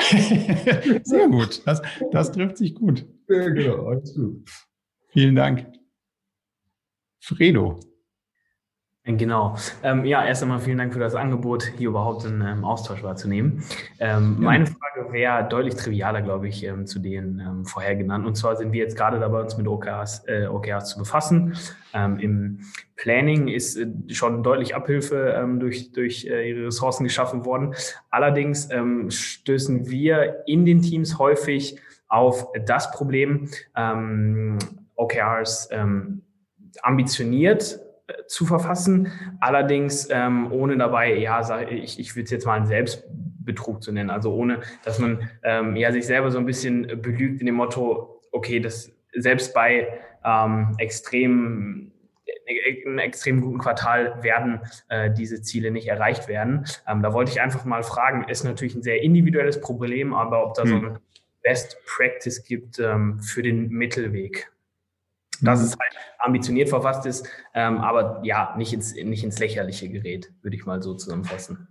Mm, kurze Rückfrage. Geht es dir darum, dass die Leute dann damit zufrieden oder unzufrieden sind? Oder geht es dir, worum geht es dir vor allem? Eher um den Motivationsaspekt, sage ich mal. Also wir merken teilweise im Team, dass es wirklich einen Mehrwert schafft für viele, diese Ziele ambitioniert ähm, ähm, zu, zu ähm, formulieren. Ähm, mhm. Ähm, allerdings, ja, andere Leute ähm, sind dann ähm, dem Ganzen eher skeptisch gegenüber und sagen, okay, das hat eher eine demotivierte, demotivierende Wirkung, wenn wir die jetzt so extrem hoch ähm, formulieren und in keinem Fall erreichen werden können. Mhm. Also in keinem Fall erreichen ist ja nicht das, was wir suchen oder, oder mit ziemlicher, ähm, mit, mit ziemlicher Wahrscheinlichkeit nicht erreichen wir ja nicht das, was wir suchen. Aber vielleicht zwei Aspekte dazu. Der erste Aspekt ist, dass wir der Sweet Spot ist ja, dass so 70 Prozent sportlich, aber machbar. Ich habe ich hab eine Idee dafür, wie das gehen könnte. Das ist schon Anstrengung. Und darüber kommt der Reiz, der sozusagen zur, ähm, zur Veränderung führt. Also das ist nicht der Bereich, wo du sagst, ja klar, das haben wir auch schon eingefahren, bevor das OKR-Set irgendwie losgefahren ist, weil das, das kommt ja eh, da muss ich gar nichts für machen, sondern es braucht schon ein gewisses Ambitionslevel. Also so einzustellen, dass du bei 70 irgendwie, stell dir vor, wie im Fitnessstudio, du bist auf der, beim Bankdrücken und weißt, okay, 70 Kilo kann ich easy, Nein, oder 50 Kilo kann ich easy, 70 schon anstrecken und alles, was ich da drüber hole, ist so ein bisschen, ist so ein bisschen äh, so, dass es zu zur Anstrengung dient. Aber so, dass du dir nicht Muskelfaserriss zuziehst und auch nicht, dass du dir mit der Hantelstange irgendwas brichst. So. Das ist so die eine Dings. Und das muss man jetzt ähm, noch ein bisschen ähm, mit dieser ganzen 10x-Logik irgendwie kombiniert verstehen, wo das hin will. Also dieses 10x-Ding provoziert dich ja in einen Bereich, wo du mit dem, was du kannst, und dem, was du weißt, wahrscheinlich nicht mehr hinkommst. Also es, also es versucht genau dir den Reflex zu nehmen, es über mehr Anstrengung zu lösen. Also mehr von dem Gleichen ist wahrscheinlich nicht die Antwort, sondern du musst was anderes ausprobieren und dann hoffen, dass es viel mehr bringt als die Sache, die du vorher gemacht hast. Das ist der Impuls, der da drin steckt. Dazu aber, um den Motivationsaspekt richtig einzusortieren, ist wichtig, dass am Ende die Motivation sowieso nicht aus der Zielerreichung kommt. ob das jetzt 20 Prozent, 30, 70 oder 90 Prozent Zielerreichung kommt, ist nicht Teil der Zufriedenheit von dir als Mitarbeiter oder von deinem Chef, sondern haben wir die richtigen Entscheidungen getroffen und haben wir die konsequent verfolgt? Das ist die zentrale Frage für Zufriedenheit oder Unzufriedenheit auf beiden Seiten. Und demzufolge kann ich auch gut mitgehen, was crazy ist, auszuprobieren, weil ich ja weiß, dass es nichts über meine Leistung aussagt, dass wir jetzt was anderes ausprobieren, was hoffentlich zu einem viel krasseren Ergebnis führt. Es kann nur passieren, dass, dass du und ich uns was überlegt haben, was nicht zu einem krasseren Ergebnis geführt hat. Es hat jetzt nicht besser funktioniert als das, was wir schon könnten. Trotzdem bin ich nicht unmotiviert oder unglücklich, weil wir beide ja dachten, als wir es beschlossen haben, das ist der geilste Plan, den wir haben. Also wichtig auch, dass du sozusagen die motivatorische Messlatte an, den, an das richtige Ende legst und nicht an diese 70 bis 100 Perspektive festmachst. Super, vielen Dank. Also das war auch bei uns ähm, zum Glück schon verinnerlicht worden, ähm, dass jetzt ähm, gegen Ende des Quartals dann auch, ähm, wie gesagt, Ziele nicht erreicht werden können. Und um die Motivation ging es jetzt nicht ex äh, explizit, sondern mhm. halt, äh, sage ich mal, eher während des Quartals, also da im, im, im Weekly dann die auch die Motivation aufrecht zu erhalten durch eben die vorab formulierten Ziele. Ja. Aber das hat definitiv weitergeholfen. Vielen Dank dafür. Danke dir. Dann, ich glaube, wenn ich das richtig sehe, Tina müsste schon raus. Nee. Mhm. Doch, ich, ich gebe aber auch erstmal schon mal weiter. Meine Frage wurde okay. auch schon gestellt. Bin ich ganz überrascht, dass ich so schnell wieder dran bin. ähm, äh, ich habe aber tatsächlich eine Latte an Frank, von daher fällt mir das jetzt nicht schwer. Ich äh, versuche mich aber auf äh, eine zu konzentrieren. Und zwar ähm, wir haben ganz oft auch im, im Leadership-Geschäftsführungskreis die, die, das Thema diskutiert, was ist denn im Scope von OKR und was nicht. Wenn ich dich jetzt so richtig verstanden habe von dem, was ich gelesen habe und was ich auch heute hier gehört habe, ist die Frage so ein bisschen obsolet, weil es ist Tagesgeschäft im Scope, also es ist eigentlich alles, was in diesem Quartal Relevanz hat und was wichtig ist ähm, und, und was quasi in, in, in Form von, von den Objectives und, und den Key Results äh, auf, auf Company-Ebene definiert worden ist, finde, also ist dann richtig oder das soll mir ja diesen mhm. Fokus mhm. schaffen, egal ob es dann ein Daily Doing ist, ob es irgendwie ein Projekt ist, ob es irgendwie ein, ein, ein besonderes Sprint Goal ist oder ob es irgendwie auch eine äh, Budgetplanung ist. Wir haben halt leider ähm, aufgrund des, der Konzernstruktur auch Rahmenbedingungen von außen, äh, wo denen wir uns nicht entziehen können, ja, wo wir einen Teil. Nee, die muss man übersetzen. Also du musst mhm. all diese Ideen von, das sind ja Erwartungshaltungen von dir selbst und Dritten. Mhm. So. Und die Idee ist, dass wir alle Erwartungshaltungen auf den Tisch bringen. Manche, wie sowas Budget im Konzern, muss man dann einen Übersetzungskanal finden und sagen, lieber Konzern, vielen Dank für deine Ideen wir tun, was wir können. Ein Teil davon erklären wir dir auch, ein Teil vielleicht auch nicht. Das muss man irgendwie äh, an der einen oder anderen Stelle dann auch politisch lösen. Aber auch diese Erwartungshaltung und diese Rahmenbedingungen oder, oder Expectation sozusagen mit auf den Tisch zu bringen und dann zu sagen, okay, was müssen wir tun, um diese Erwartungen zu erfüllen? Was müssen wir tun, um das Zeug zu machen, das wir sowieso immer machen? Und lohnt sich das überhaupt? Weil das ja die, Normalerweise merkst du ja, 60, 70 Prozent der Ressourcen sind weg, weil wir das machen, was wir bis jetzt immer gemacht haben. Die Frage ist halt, was kriege ich dafür raus? Und lasse ich nicht lieber davon was weg, um was Neues zu machen, was mich möglicherweise weiterbringt. Das kann ich aber erst entscheiden, wenn ich alle Anforderungen sozusagen auf den Tisch lege, gegeneinander gewichte und sage dann, okay, wo lohnt sich am meisten, sich drauf zu stürzen? Und das kannst du Projekt nennen, das kannst du Sprint nennen, aber im Prinzip versucht es ja alle Ressourcen, das, die Ressourcen werden ja nicht mehr. Nur weil ich jetzt sage, ah, jetzt habe ich noch ein Projekt, jetzt habe ich noch irgendwo einen Scrum-Prozess, jetzt habe ich noch ein Priorisierungsboard und jetzt habe ich noch ein Budget. Trotzdem sind wir nur 50 Leute. Also die Frage ist, ich muss die ganzen Erwartungshaltungen mal sortieren und dann sagen, wo bin ich am besten beraten, wenn wir das, das, das und das als Ziel verfolgen und dann kann ich äh, an den unterschiedlichen Erwartungsfronten sozusagen auch Ergebnisse abliefern. Und das wird dann transparent, dass man ganz viele Sachen von denen, Dingen, die man immer so gemacht hat, vielleicht auch schneller macht, besser machen kann, gar nicht mehr machen sollte. Weil wenn wir nicht drüber nachdenken, wie es digitalisiert, automatisiert oder rationalisiert wird, kannst du davon ausgehen, irgendein anderer macht das und macht dann entweder unser Modell kaputt oder macht es mhm. billiger als wir oder wie auch immer. Also man ist gut beraten, dieses, das machen wir immer so, so stark zu hinterfragen, weil es wird jemand geben, der sich daraus eine Kostenführerschaft gegenüber uns äh, hervorleiten lässt oder ableiten lässt oder unser Modell disruptiert, wenn wir uns keine Gedanken darüber machen. Ähm, und all das sozusagen auf einen Tisch zu bringen und dann gegeneinander abzuwiegen und die Entscheidung zu treffen, das ist die zentrale Aufgabe von OKRs. Wenn du darüber noch lauter darüber hinausgehende Priorisierungs- und Anforderungstools hast, wird es ja in Summe schwierig, eine Entscheidung zu treffen, wo der größte Teil der Ressourcen auch wirklich mit abgedeckt wird.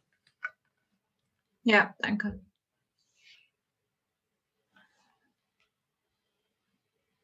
Matthias, glaube ich, schon raus, wenn ich das hier richtig sehe.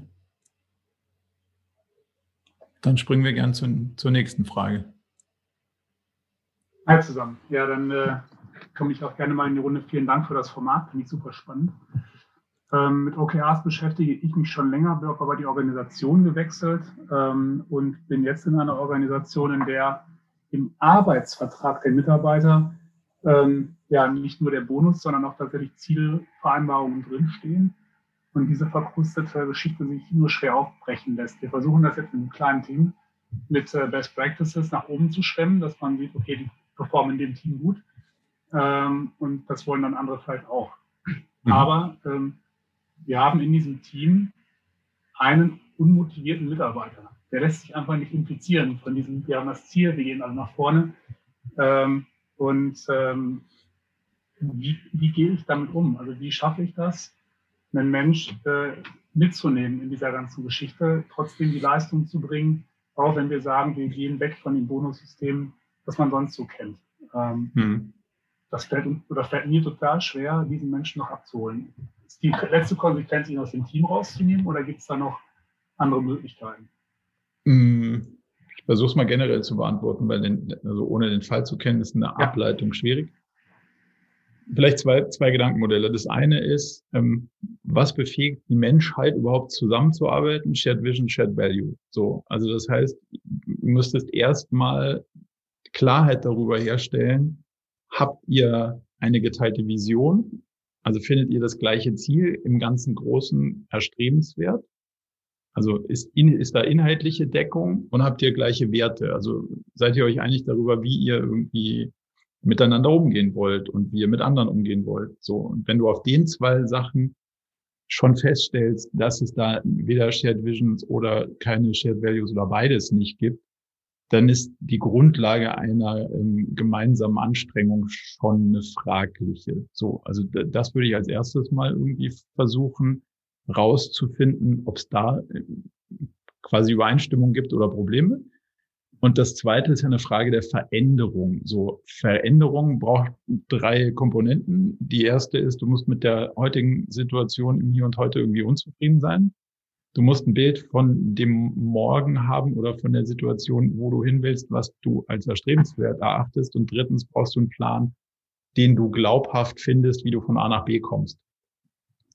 Konkret heißt das, ähm, ist jemand im Hier und Heute unzufrieden, glaubt daran, dass OKRs und so eine Idee, wie man zusammenarbeitet, das Problem behebt? Ähm, und glaubt man, dass der Transitionsplan von, hey, man, man kriegt den Bonus weggenommen, den individuellen, aber da hinten kriege ich ja vielleicht mehr von was Größerem.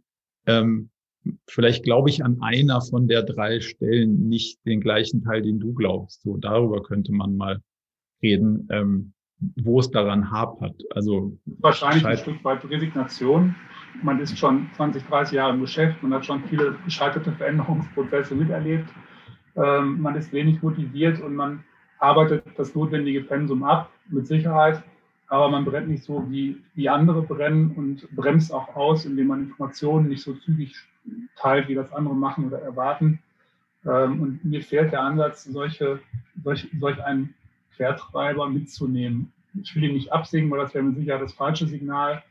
Aber ähm, der Ansatz da nee, Motivation. Weil es, es gibt ja auch keinen, also dieses typische hierarchische Sanktionshebel-Thema fehlt. Ja, ich brauche ein Motivationsthema. Ich will ja gar nicht mehr sanktionieren. Nee, ähm, also der Ansatz fehlt. Schau, schau mal anders drauf. Also du kannst Leute nicht motivieren, du kannst nur aufhören, sie zu demotivieren. So. Also kann man hingehen und sagen, findest du das, was wir hier machen, inhaltlich spannend? Ja, nein. Findest du so, wie wir miteinander umgehen wollen? Also hast du da ein Agreement drauf? Und wenn das irgendwie ist, wir, wir, wir greifen uns unter die Arme, wir erzählen uns gegenseitig hier transparent, was da los ist, wir versuchen, also was auch immer ihr da so als euer, euer Wertgerüst definiert habt, dann kann man ja schon so mal ganz grundsätzlich die Frage stellen, glaubst du, dass du in der Reisegruppe richtig ist und glaubst die Reisegruppe, dass du irgendwie ein guter Teilnehmer dieser Reisegruppe bist, so. Und idealerweise arbeitet das sich ja durch so ein Modell auch relativ schnell raus. Und ich habe schon auch Leute gesehen, die gesagt haben, du, das ist mir hier irgendwie ganz schön, ganz schön sperrig geworden und ganz schön anstrengend. Aber ich habe für mich festgestellt, der Job ist überhaupt nichts für mich. Vielen Dank dafür. So, und dann ist die Reisegruppe vielleicht dann nicht mehr die richtige, aber die Person ist dann in einer Rolle woanders vielleicht viel fröhlicher. Und vielleicht muss man das mal einfach auch diskutieren. Wie schaust denn du auf unsere Reise? Wie schauen wir auf unsere Reise? Und wir wollen hier so sein und du willst das nicht sein dann haben wir irgendwie kein Alignment, was die Values oder die Vision angeht. Und das halte ich für nicht sowas wie ähm, bestrafungswürdig, wie man das so im alten, also so wie du gesagt hast, ich habe da keinen Hebel mehr dran, äh, da drei Euro von dem Bonus wegzunehmen. Das sehe kein Hebel, weil wenn jemand denkt, so ich bin hier da und denkt mir so, macht ihr das, was ihr wollt, ich nehme die Kohle hier und rausschmeißen wird teuer, dann würde ich sagen, okay, wir haben hier ein Grundsatzthema und schau doch mal, ob wir nicht gemeinsam irgendwie eine andere Reisegruppe finden, die besser zu dir passt. So. Und das würde ich nicht lang. Die Entscheidung zu finden, gemeinsam auch herauszufinden, dass man in ja. diesem Team nicht der Richtige ist, was durchaus auch eine positive Findungsphase sein kann, für beide Parteien wahrscheinlich. Absolut. Aber, und dann kommt der Punkt, wenn man es dann gemeinsam rausgefunden hat, und dann äh, so, ihr wollt alle so sein, ich will so nicht sein, warum auch immer, das kann ja total berechtigt sein. Dann muss man aber auch entsprechende Konsequenz zeigen und sagen, okay, fahr mal kurz rechts ran hier, ich glaube, wir müssen das mal irgendwie diskutieren, weil das ist eine, also das ist ein Grundsatzthema, das kannst du nicht lange brodeln lassen, sozusagen. Also Shared Vision, Shared Values, wenn es da nicht passt, musst du konsequent sein weil das sonst negative Implikationen auf die ganze andere Reisegruppe hat, weil die sagen so, hey, wir haben uns doch auf gemeinsame Werte verständigt und irgendwie hält sich hier keiner dran, dann habe ich auch da keinen Bock mehr drauf, dann suche ich mir eine andere Reisegruppe, weil so hatte ich mir das nicht vorgestellt. Thema. Aber das, ist, das hört sich ja mal nach einer konsequenten Aussage. Die meisten, zu denen ich mich zum Thema OKRs in diesem ja, Problemfall skizziert unterhalten habe, die waren immer eher schwammig aber hier heißt es dann wirklich, wo rette dein Die, die meisten Berater sind eher schwammig. Also. Ja, aber hier heißt es ja dann wirklich auch tatsächlich zu sagen, okay, es sind nicht alle Leute für deine Reise geeignet. Wenn sich das herausstellt, findet eine andere Rolle in der Organisation oder die müssen sich eine andere Umgebung finden. Ähm, ich helfe dir auch gerne dabei, aber wenn wir doch beide festgestellt haben, dass, dass die Reise dir gar keinen Spaß macht, dann bist du und ich doch schlecht beraten, wenn wir beide da nicht hingucken.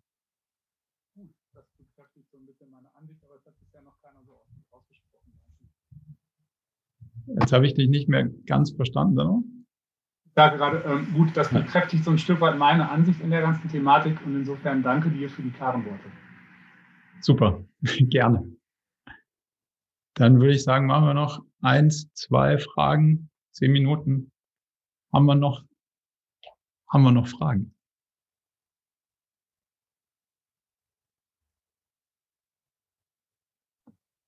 Jörg wäre, glaube ich, der nächste. Ja, gerne. Ich wusste jetzt nicht, wie die Zuteilung ist. Deswegen, ja. also hallo und danke. Ähm, ich, wir stehen ganz am Anfang noch zum Thema OKR. Ich äh, arbeite in einem Unternehmen, Versicherungsunternehmen, mittelgroß, bin verantwortlich für das Thema Organisations- und Personalentwicklung. Äh, wir haben eine CFO, die sehr interessiert und neugierig ist. Äh, wir haben auch einige Bereichsleiter, also auf der ersten Management-Ebene, die das Thema kennen, die sich ähm, äh, damit auseinandergesetzt haben, auch neugierig sind, aber wir haben noch keine im Unternehmen verbreitete Commitment, kein, kein im Unternehmen verbreitetes Commitment für OKRs. Wir haben eher eine klassische Zielvereinbarungsstruktur, eine klassische Businessplanung momentan noch, haben aber in vielen Bereichen äh, arbeiten wir schon mit sehr agilen Strukturen. Das heißt, wir merken immer mehr, dass es sich beißt und kneift, die Dualität von unterschiedlichen Organisationsformen und äh, OKRs und im Kontakt mit unserer CFO ist das mal ein, ein, eine Idee gewesen, äh, uns mal mit dem Thema näher zu beschäftigen. Nun wird es mhm. aber eben halt keine großflächige Einführung wahrscheinlich geben, also nicht per se bis äh, zum Start. Und wollte mich einfach mal nach Erfahrung erkundigen, also, ob es auch gut machbar ist, mit Insellösungen zu arbeiten und was man da vielleicht besonders beachten sollte, wenn ihr mhm. vielleicht auch schon so ähnliche Erfahrungen gemacht habt, um einfach die Organisation mal neugierig zu machen und äh, ja. mal einzuschwenken auf das Thema.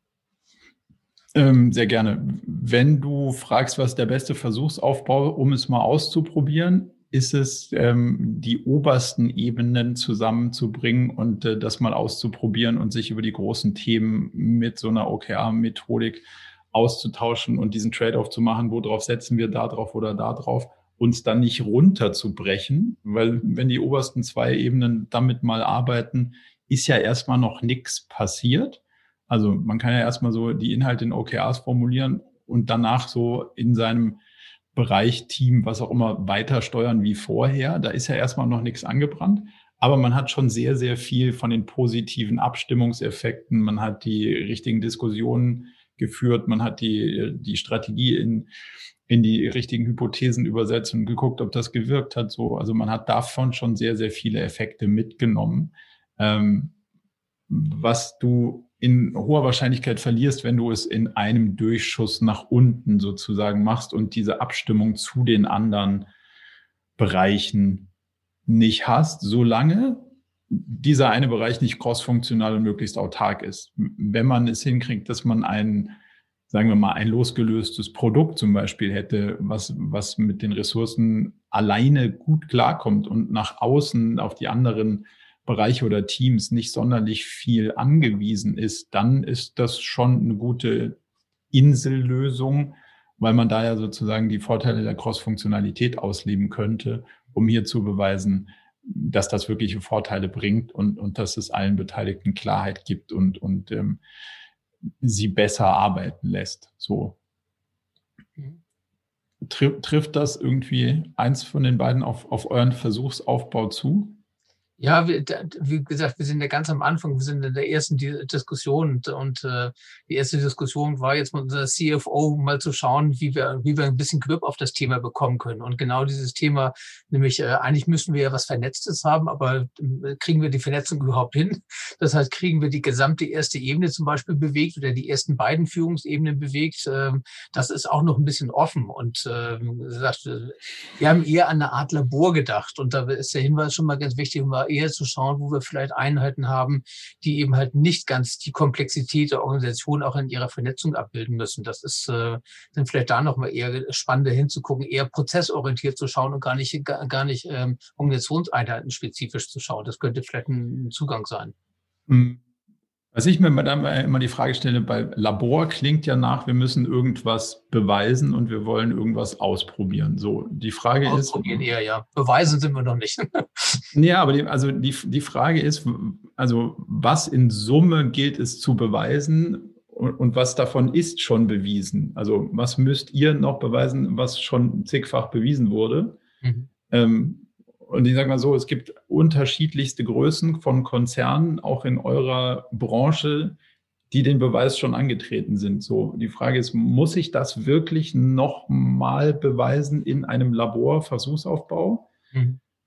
Oder nicht, weil das ist schon ganz schön aufwendig, eine Organisation, die nicht optimal geschnitten ist, durch so ein Ding irgendwie durchzuexerzieren und sie ja, sagen wir mal, Schmerzen erleiden zu erlassen, die sie nicht erleiden müssen, weil das, kann man ja, wie gesagt, ein bestimmter Teil von dem Versuch ist schon bewiesen. Wenn du mich fragen würdest, wie ich es machen würde, wenn ich es mir aussuchen könnte, würde ich versuchen, auf den obersten beiden Ebenen erstmal ein Verständnis und dann ein Commitment für das Thema hinzukriegen. Und das kriegst du auch hin, indem sich die Personen dort damit auseinandersetzen, es anfassen, es durchdenken, es hinterfragen dann die Entscheidung treffen, okay, cool, wir wollen das mal ausprobieren für ein Quartal, vielleicht für uns in der ganzen, in der ganzen Breite. Und dann, wenn ich da irgendwie Alignment habe, dann den Rest von der Organisation damit zu belästigen, ist, finde ich hilfreicher, weil es ist nicht so viel anders bei euch, als es bei allen anderen ist, die in der Größenordnung und so weiter sind. Davon ist schon sau viel mhm. bewiesen. Die Frage ist, muss ich das nochmal machen, mhm. damit ich es dann wirklich glaube oder kann ich vielleicht meiner Organisation einiges davon ersparen? Das wäre vielleicht so mhm. die Hoffnung, die man, die man da vielleicht ein bisschen mitgehen könnte. Okay, danke. Ja. Hilft das? Dank. Hm. Dann machen wir eine letzte Frage. Sabine, glaube ich. Ja, wenn ich darf, würde ich noch eine Frage stellen. Dann machen wir das. Gut, äh, ja, ich würde dann zum Ende dieser Runde auch mal zum Ende des OKR-Zyklus kommen, und zwar zum Review. Mhm. Jetzt haben wir super motivierte Mitarbeiter, die auch alle ganz tolle Sachen in ihrem OKR machen und die das natürlich alles vorstellen wollen. Äh, also ich glaube, wir könnten Review könnten wir zwei Tage lang machen und hätten immer noch Dinge, worüber wir reden. Ähm, wie setze ich mir dafür einen Rahmen? Also wie detailliert gehe ich zum Beispiel in die ganzen einzelnen Key Results rein? Oder bespreche ich überhaupt wirklich alle Mitarbeiterziele extra im unternehmensweit im Review? Nein. Nein. Also ich rede ja, das, das Gute bei dem OKR-System ist, es hat eine gewisse Struktur und ich will ja nicht mit allen über alles reden, sondern und dieser pyramidale Aufbau sorgt ja für eine gewisse Verdichtung. Also die Flughöhe muss immer da so sein, dass sie ähm, dass sie aggregiert verarbeitbar ist. So, also das heißt, wenn ich auf Company-Ebene reviewe, dann reviewe ich das Company-Set. Wenn ich auf Abteilungsebene reviewe, reviewe ich das Abteilungsset. Wenn ich auf Teamebene reviewe, reviewe ich das Teamset. So, und die Erkenntnisse aus den Team-Reviews helfen mir bei dem Review Erkenntnisgewinn in der Abteilung und die Abteilung die Summe der Abteilungen hilft mir dabei rauszufinden, was in der Company gut und nicht so gut geklappt hat. Aber äh, sozusagen der Aggregationspfad, weil das, ich review das ja hintereinander, damit ich auf die Aggregation von davor aufbauen kann. Der Aggregationspfad hilft mir ja, es überhaupt verwertbar und verarbeitbar und diskutierbar zu machen. Wenn ich auf oberster Ebene 25 Teamsets reviewen wollen würde, dann bin ich ja, wie du sagst, Tage beschäftigt. Und so der Mehrwert für die Leute, die dann da alle sitzen, ist ja sehr begrenzt, weil die sind in den Themen sowieso nicht so tief drin. Und da, da, dann, dann nehme ich nicht so viel mit, dass sich das Zeitinvest irgendwie gelohnt hätte. Also, also wir sind halt noch eine ziemlich kleine Firma. Ne? Wir mhm. haben 18 Mitarbeiter insgesamt. Wir haben fünf Abteilungen. Mhm. Würde es dann für uns eher Sinn machen, man sagt, man guckt sich im großen Review mit der gesamten Firma dann eher nur die Unternehmensziele und vielleicht auch noch die Teamziele an. Und da auch wirklich nur, habe ich mein Ziel erreicht, habe ich es nicht erreicht, wenn nicht, woran lag's? Also schon die Ableitung. Du willst ja, also der, der wertvollste Teil ist der Erkenntnisgewinn, was hat gut funktioniert, warum und was hat nicht gut funktioniert, warum und was mache ich beim nächsten Mal anders. Also wie muss ich die Hypothesen anders bauen, dass ich beim mhm. nächsten Mal aus der Erkenntnis was gelernt habe. Ähm, und normalerweise würdest du es ganz oben auf der Company-Ebene angucken, was du schon machen kannst, wenn es, also wenn es diszipliniert ist, dass du die Teams dann auch noch durchgehst. Also das wären ja dann, wenn ich dich richtig verstanden hätte, sechs Sets, also Company plus ja. fünf Teams. Genau. Das klingt noch verkraftbar. Darüber hinaus hielt ich für, für indiskutabel. Mhm. Aber das muss A gut vorbereitet sein und da muss dann nicht drinstehen, wo ist denn eigentlich meine ganze Zeit hingegangen, sondern was hat, was habe ich versucht, was hat funktioniert, also was kam dabei raus, was war der Grund für gut, das würden wir gerne wieder oder mehr machen, was war der Grund für nicht so gut, das würden wir gerne nicht mehr so, aber dafür anders machen. Das muss entsprechend vorbereitet sein ähm, und nicht in einer Art Brainstorming ja, hier kam mit sieben raus. Was, hat, was sagt uns das denn? Sondern mhm. das müsste jemand sich bereits vorher überlegt haben. Okay. Gut, Reicht ich glaube, da, ja, da müssen wir dann nochmal ran an die Vorbereitung. Also die Vorbereitung ist der essentielle Teil. Nicht mit wie vielen Leuten du wie lange über welche Sachen redest, sondern halt sich die Gedanken zu machen, woran lag es denn und was mache ich denn jetzt daraus? Das ist ja die spannende Fragestellung hier. Ja, super, danke. Danke dir, danke euch. Punktlandung. Jetzt haben wir genau die 90 Minuten ausgenutzt. Vielen, vielen Dank für, für eure Zeit, für all die spannenden Fragen und die Diskussionen. Und äh, in drei Wochen, glaube ich, ist die nächste Session, wenn ihr, wenn ihr mögt, gerne, gerne wieder an der, einfach anmelden und dann sehen wir uns für die nächste Diskussion. Vielen Dank. Vielen Dank fürs Format. Dankeschön. Dankeschön. Schönen Abend. Bye bye. Ciao. Ciao. Ciao. Zum Abschluss noch ein kleiner Hinweis in eigener Sache. Wir haben ja nicht nur diesen spannenden Podcast, sondern auch einen Newsletter, bei dem wir uns versuchen, so aus unterschiedlichen Perspektiven dem Thema zu widmen, wie man eigentlich sein Leben und ein Unternehmen heute so wirklich führen kann und soll. Von daher gibt es da einmal im Monat ähm, ganz spannende Perspektiven und natürlich kriegt ihr über den Weg auch immer mit, welche neuen Podcast-Episoden stattfinden, welche Events wir vielleicht online haben und viele andere Sachen. Von daher meldet euch am besten gleich zur Mailingliste an unter murakami.com/newsletter.